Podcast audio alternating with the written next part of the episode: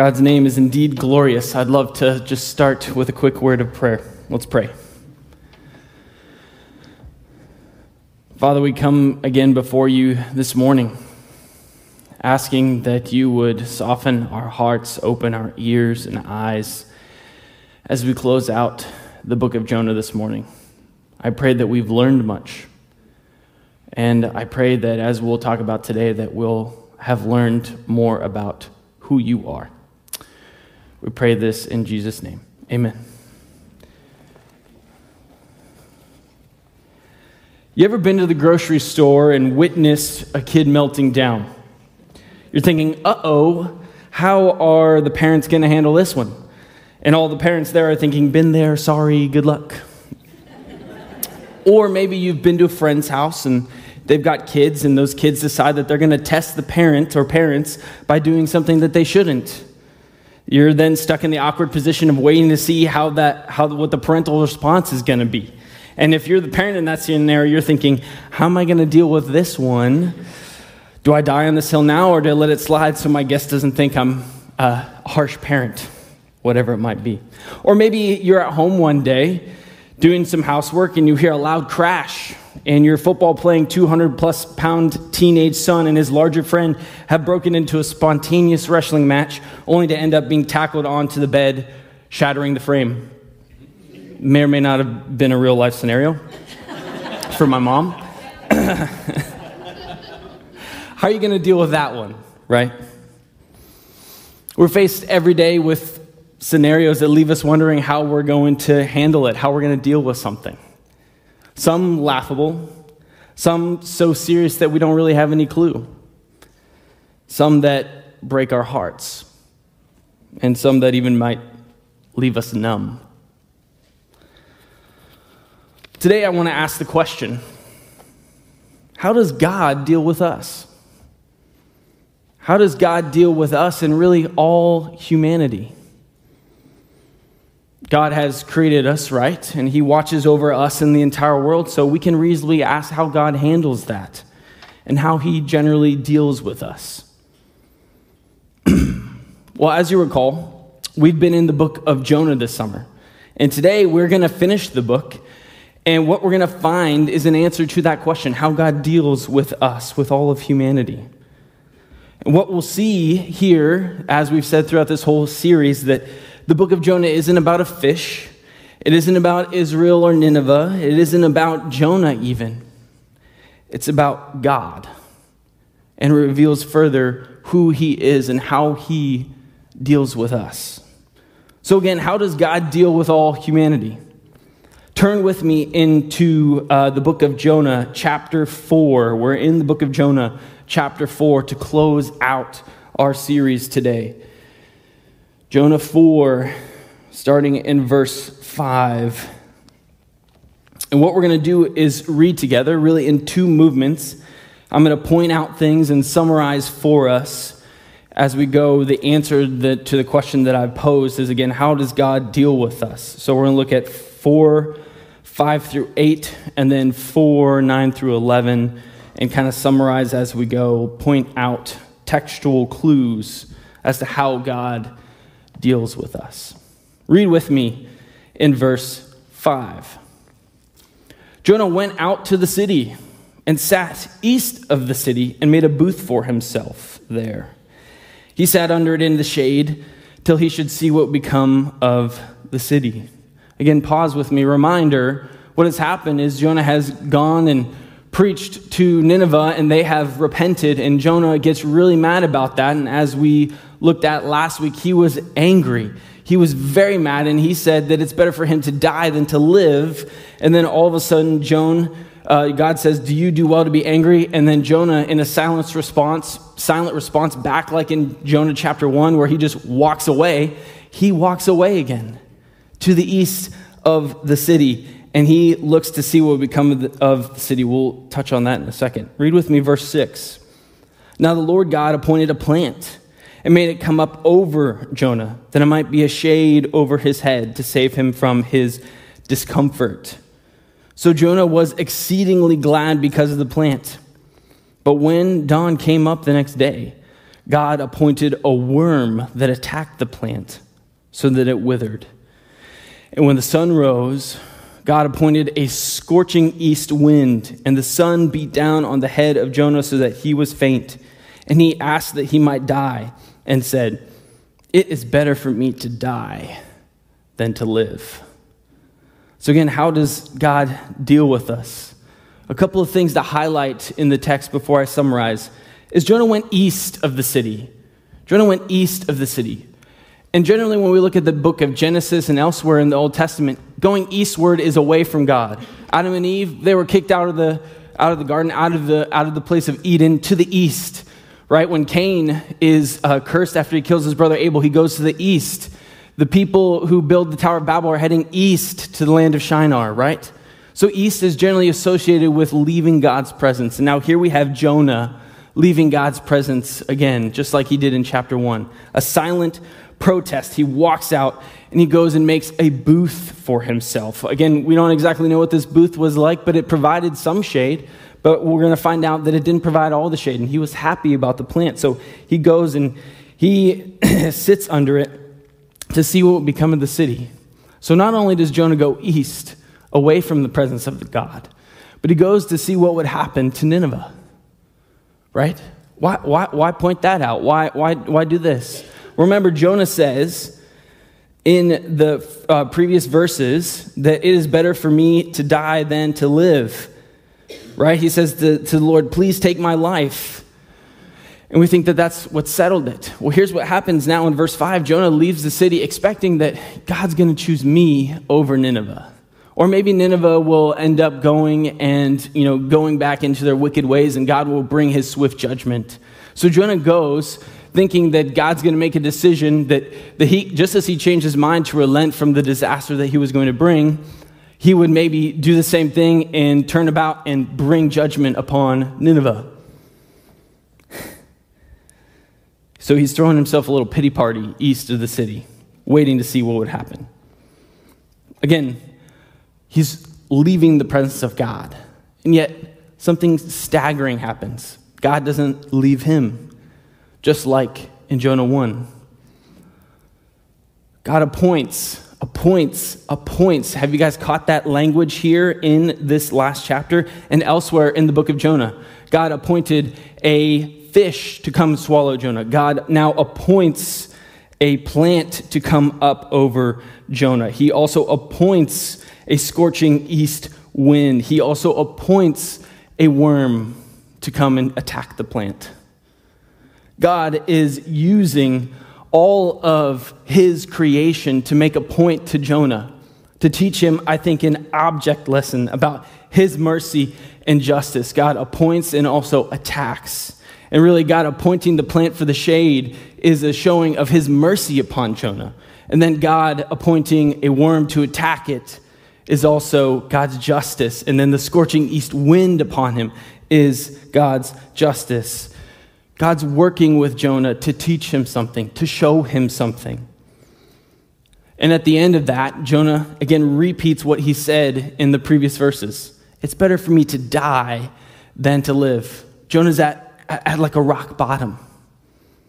He really doesn't want to deal with God. And in fact, he's angry at him. He's livid. He's scorching hot, mad that God has even spared Nineveh. And yet here we go, God is willing to work with him by using creation to speak with him and to show him something about himself. Really, again, what it's telling us, I think, theologically, is that our transcendent God actively reaches us where we're at. Our transcendent God actively reaches us where we're at. Look at, again, back in the book of Genesis and elsewhere. God comes to Abram out of the land of Ur. Abram was a pagan, and he's brought and becomes the man who helps start the nation of Israel. Then you have Jacob, who ends up needing a lesson about God and wrestling, right? You then have the law that is given to Israel. Generally, the law is seen as something where, hey, here are the do's and don'ts. But we should see the law actually as God reaching out to humanity, saying, to a young infant nation, Israel, here's how you dwell with me. I want to show you how to do that so I can be present with you. God is reaching out to them with the law to show them, here's how you live with me. We also hear of stories outside of the Bible. God reaching people who are across the world. You think of those who are Muslims, who have had visions of Christ. I've heard numerous stories about that instance, where they've seen some man and they don't quite know who he is and come to know at a later date through that vision and dream that that was to them and also in that moment through revealing of talking with Christians and different things like that, Christ. God is actively going through that. And then even this, something for our congregation to cling to and remember. When we wander, when maybe our children wander, God can still use what was taught in your household. Again, wandering from the Christian faith, use what was taught in your household in this very church and tap into people's memories and bring back those childhood gospel presentations. I can think of a person who said that they had kind of heard it recently in Denver. A man was talking about how he had kind of heard it growing up, and through, even just his distorted family home and his father's hypocrisy and things like that, he still was able to say, God, I need help. I realize I'm broken. Please come save me, while he was in the midst of solitary confinement in prison. God meets us where we're at. He accommodates to us. He learns with us. Again, he doesn't learn with it. He works with us. And I don't think that injures God or lessens God in some way, right?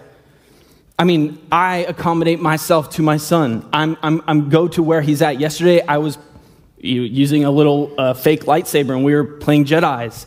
And I could have, whacked him really hard and hurt him. I chose not to, though, because that would not be good, right? Yet he comes back and whacks me fully, and he doesn't know how to accommodate to, we're just playing, buddy, not chopping off my head. I accommodate to my son when we're playing. And the crazy thing is, though, that humanly, I change for the better because of that. I learn to humble myself, to not use the full force that I have. And God does that too, but the changing and the betterment is not something that needs to apply to God, because his character needs no forming or bettering. And yet he chooses to, even in his transcendence, come and meet us in all kinds of various ways. So again, how does God deal with us? If I were to sum up these first few verses here in Jonah 5 through 8, it would be he deals with us through divine accommodation.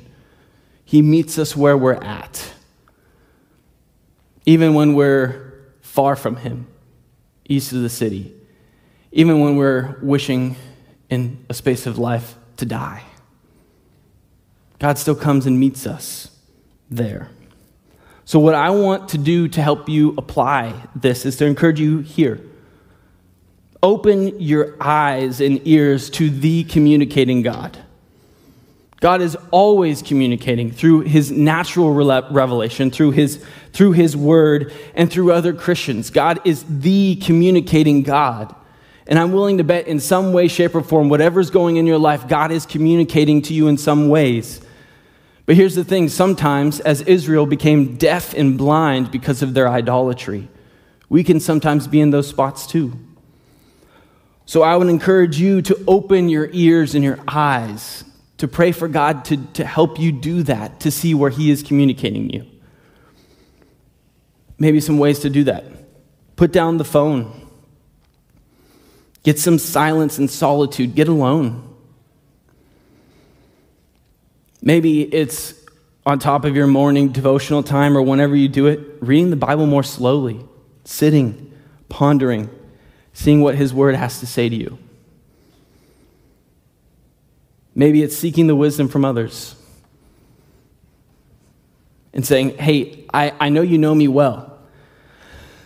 It's a scary prayer or a scary question, but can you maybe tell me about myself that you think I need to tell me about something about myself that you think I need to work on? God is always willing to communicate, always willing to meet us. And the question is, are we having soft hearts, open ears and eyes to receive his communication? So again, how does God deal with us? He deals with us through divine accommodation. We're going to look at the latter half of these verses to see how he also deals with us. Look with me at verses 4-9. But God said to Jonah, "Do you do well to be angry for the plant?" Again, a repetition of what has already come in verse 4. He said, "Do you do well to be angry?" Now he says, "Do you do well to be angry for the plant?" Again, God is using the plant and the plant then being removed as an object of his mercy and justice. Do you do well to be angry for the plant? And he said, "Yes, I do well to be angry for the plant, angry enough to die." And the Lord says in verse 10, "You pity the plant for which you did not labor, nor did you make it grow, which came into being in a night and perished in a night. And should I not pity Nineveh, that great city, in which there are more than 120,000 persons who do not know their right hand from their left? And also much cattle." I love the way the book of Jonah ends. It ends on the word cow. So a couple of things to point out here. Jonah has gone and sulking, and he's east of the city, and he comes back and asks the same question. Right? I'm sure many times we've had to repeat ourselves with our teenagers or our kids, the same question over and over again. Now here God comes using an object lesson to teach him something, and he asks the same question. Are you good to be angry and angry enough for the plant now that he's introduced that? And, he says, "Yes, I am. I'm angry."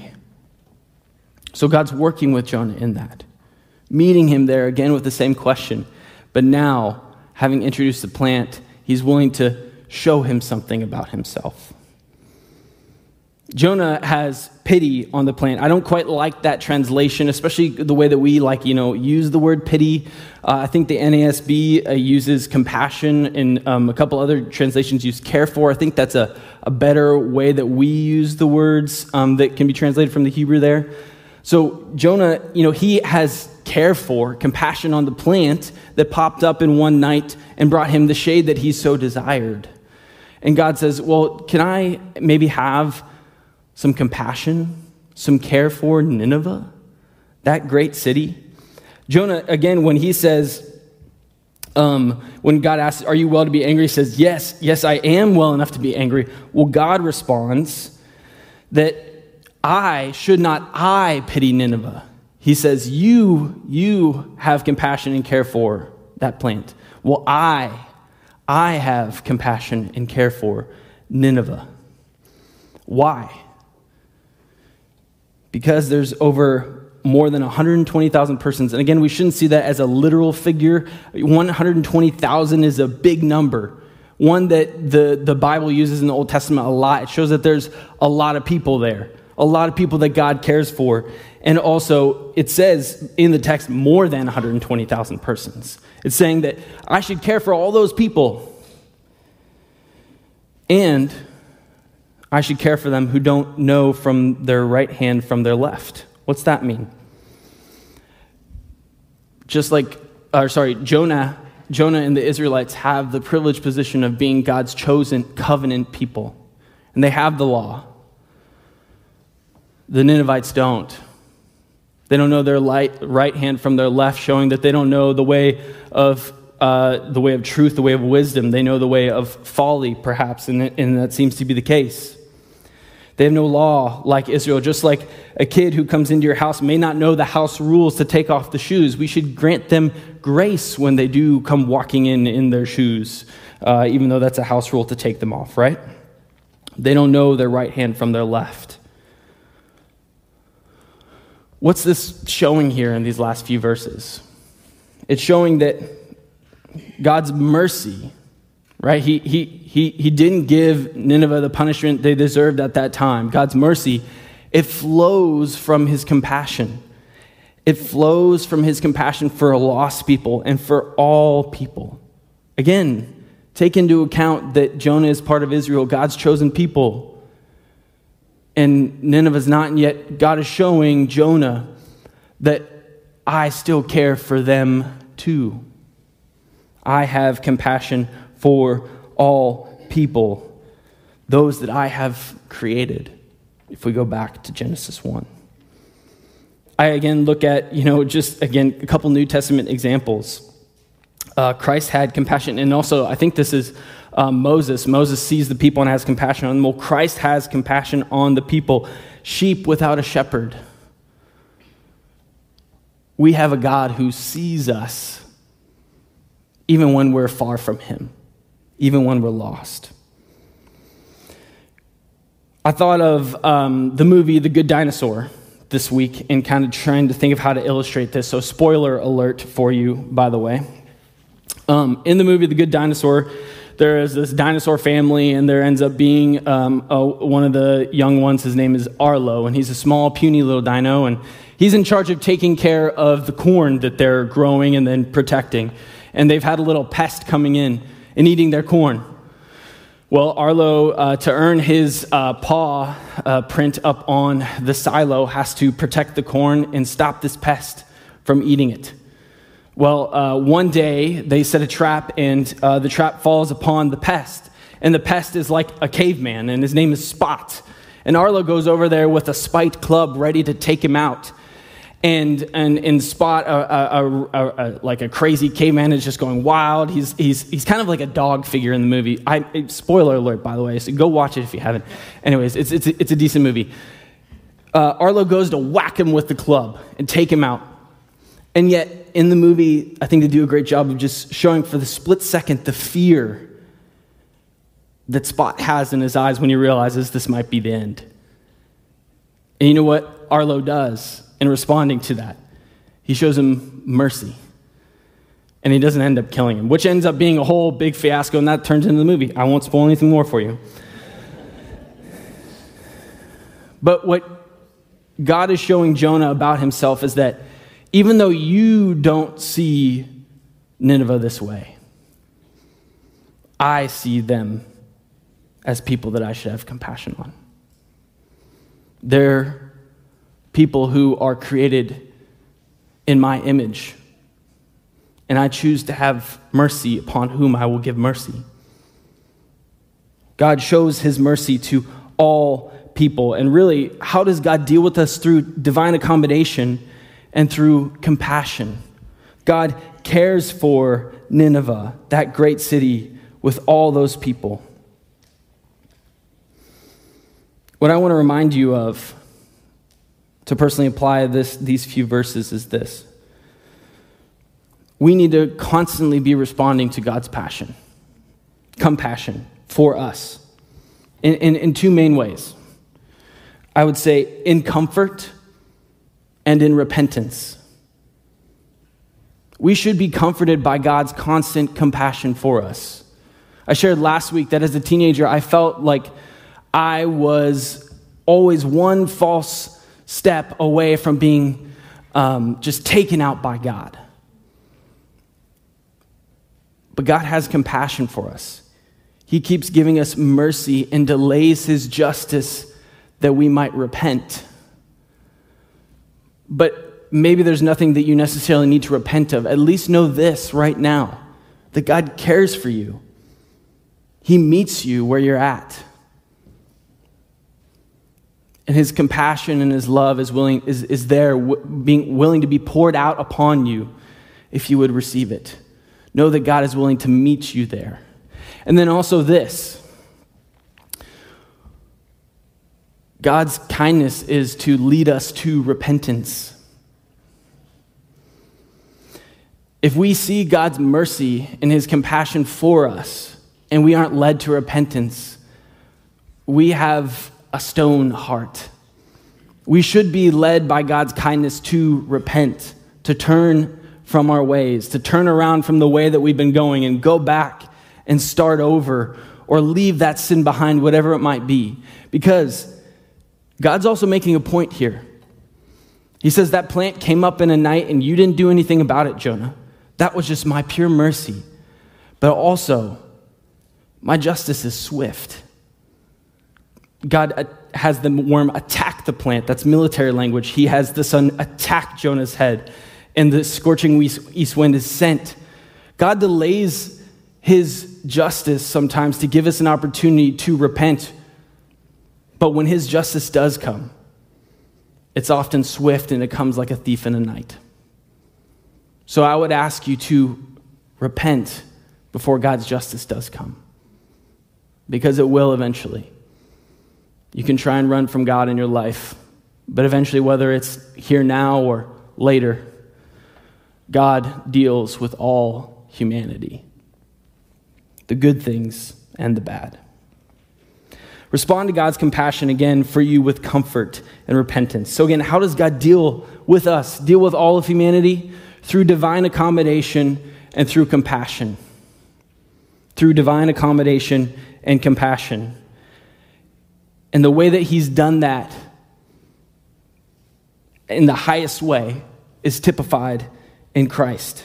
Christ is the manifestation of divine accommodation and compassion. That's what I want to do to close here in this last movement, is talk about Christ being the manifestation, the revealing of God's divine accommodation and compassion. Perhaps you know the Gospel of John. It says, in the beginning, the Word was with God, and the Word was God.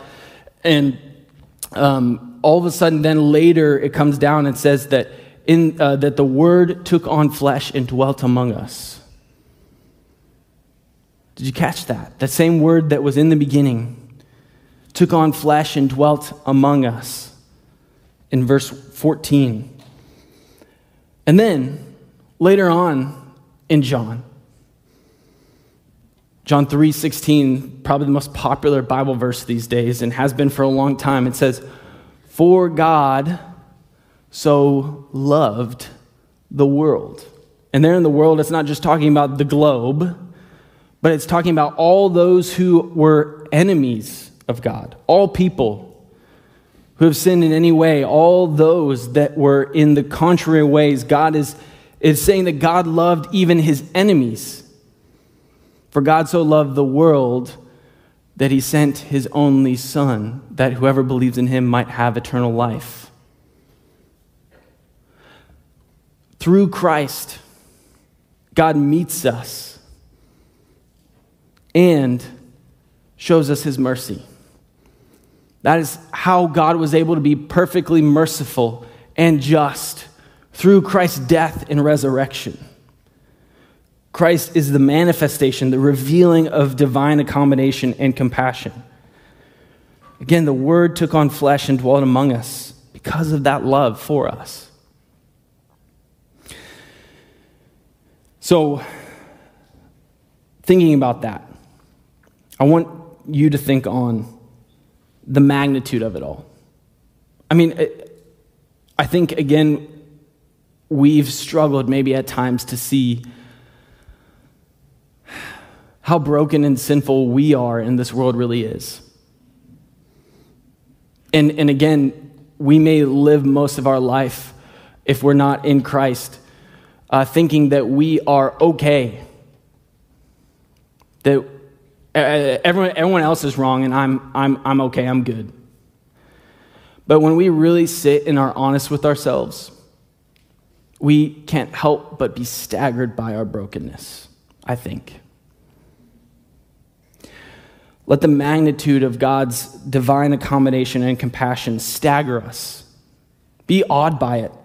And again, also, repent. Turn back to him if you need to. I think of the movie Les Mis, again, and the book, but I'm really thinking of the movie scene here. Again, this was 2013, I think, so like if you haven't seen it yet, sorry, spoilers. The main character, Jean Valjean, he's now out of prison, has been in prison, I think, for like 19 years because he stole some bread to feed his sister's family. And it was a horrific sentence, and now he's out, and he ends up coming to a monastery. And there's a Catholic bishop there, Monsieur Myriel, and he takes him in, feeds him, lets him eat with him. Again, Jean Valjean is in terrible state. He looks like a thief. He looks like a criminal. He looks like he's served 19 years in prison. And yet, he comes and dines with him. Lets him have a feast, lets him sleep there. And what happens is, in the middle of the night, Jean Valjean takes a number of the monastery's silver items and runs away. The next morning, he's brought back by the local authorities and is brought before the cardinal, the Catholic bishop, and they say, "Hey, this guy stole your stuff." And you know what he says? He says, No, I gave them to him." And he says, and he forgot the best. And he hands him 2 silver candle holders too. And again, I don't have time to unpack what really happens, but that showing of mercy changed Jean Valjean's life forever. I pray that we don't forget what was done on the cross for us and that showing of divine compassion, because it far outweighs even what the bishop did for us, what the bishop did, because Christ's death and resurrection far outweighs that for us. May we be brought to repentance because of God's kindness. It should stagger us and lead us to awe and repentance. How does God deal with all humanity? With divine accommodation and compassion, which is ultimately summed up in Christ himself. I pray that today, and really from this whole book of Jonah, that you'd be changed, that you would be somebody who is different because of this, who would see that God deals with stubborn people, even stubborn prophets like Jonah. He's willing to meet you where you're at and asks you to do something about his meeting with you. We don't know what happens to Jonah. We don't know. We're left wondering. We're left on a cliffhanger. But again, it's not about him. The book of Jonah is not about the fish. It's not about, again, Jonah, Nineveh, the Israelites. It's about God and who he is. I pray that we remember he is willing to meet us because he loves us and is compassionate for us. What I want to do to close here in further application and in prayer is lead us in a time of corporate prayer. Perhaps some of you have been here for that before. Maybe you haven't. Let me fill you in here for the last few minutes before we finish in a song or two. What we do in corporate prayer is just pause as a church body here and now to respond. Respond to music. Respond to maybe God's word like we've just read. And expounded upon. And so what we're going to do is I will lead us out, and we're just going to sit in silence, sit in prayer personally. But if you feel so led, pray audibly and loud enough for our church body to hear it. Because there's something, I think, special that happens when we pray together as a church body, not only outside in prayer meetings, but here and now. We want to respond rightly to God. We want to respond to him here and now. So if there's been anything that has stuck out to you in the book of Jonah, I pray that maybe you would audibly respond, or at least quietly do so in your seat. So I'm going to open us quickly, spend a few minutes allowing for those that want to pray out loud for our church body, and then we'll close and sing some songs. Let me pray for us.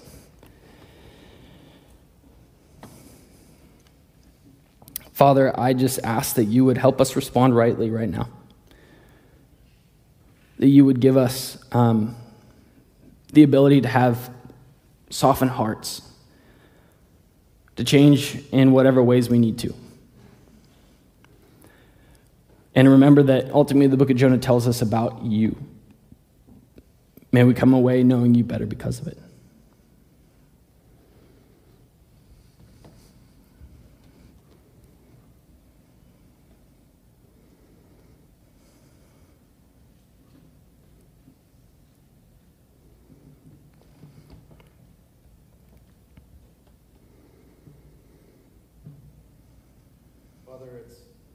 Challenge for us to be staggered by the immensity of your mercy, because we cannot comprehend your ability to forgive us. I just give you thanks that you have provided us the pathway to be with you in spite of all of our failings.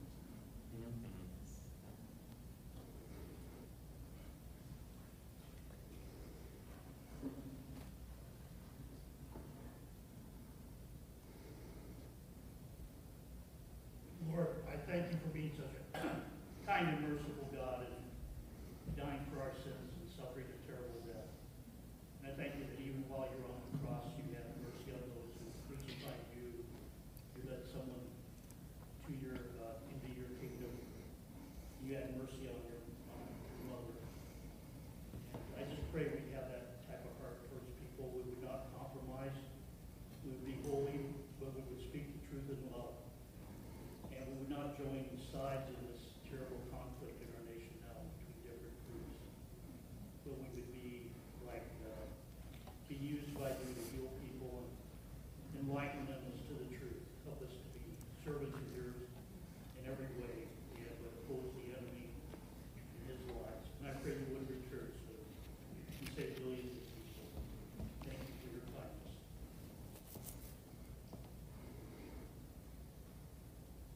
Have mercy upon our nation. Have mercy on the police, the justice, the police. Have mercy on this nation, Lord. Please have mercy on us all. Bless the nation. Can't wait for you to grab. Mercy upon this nation.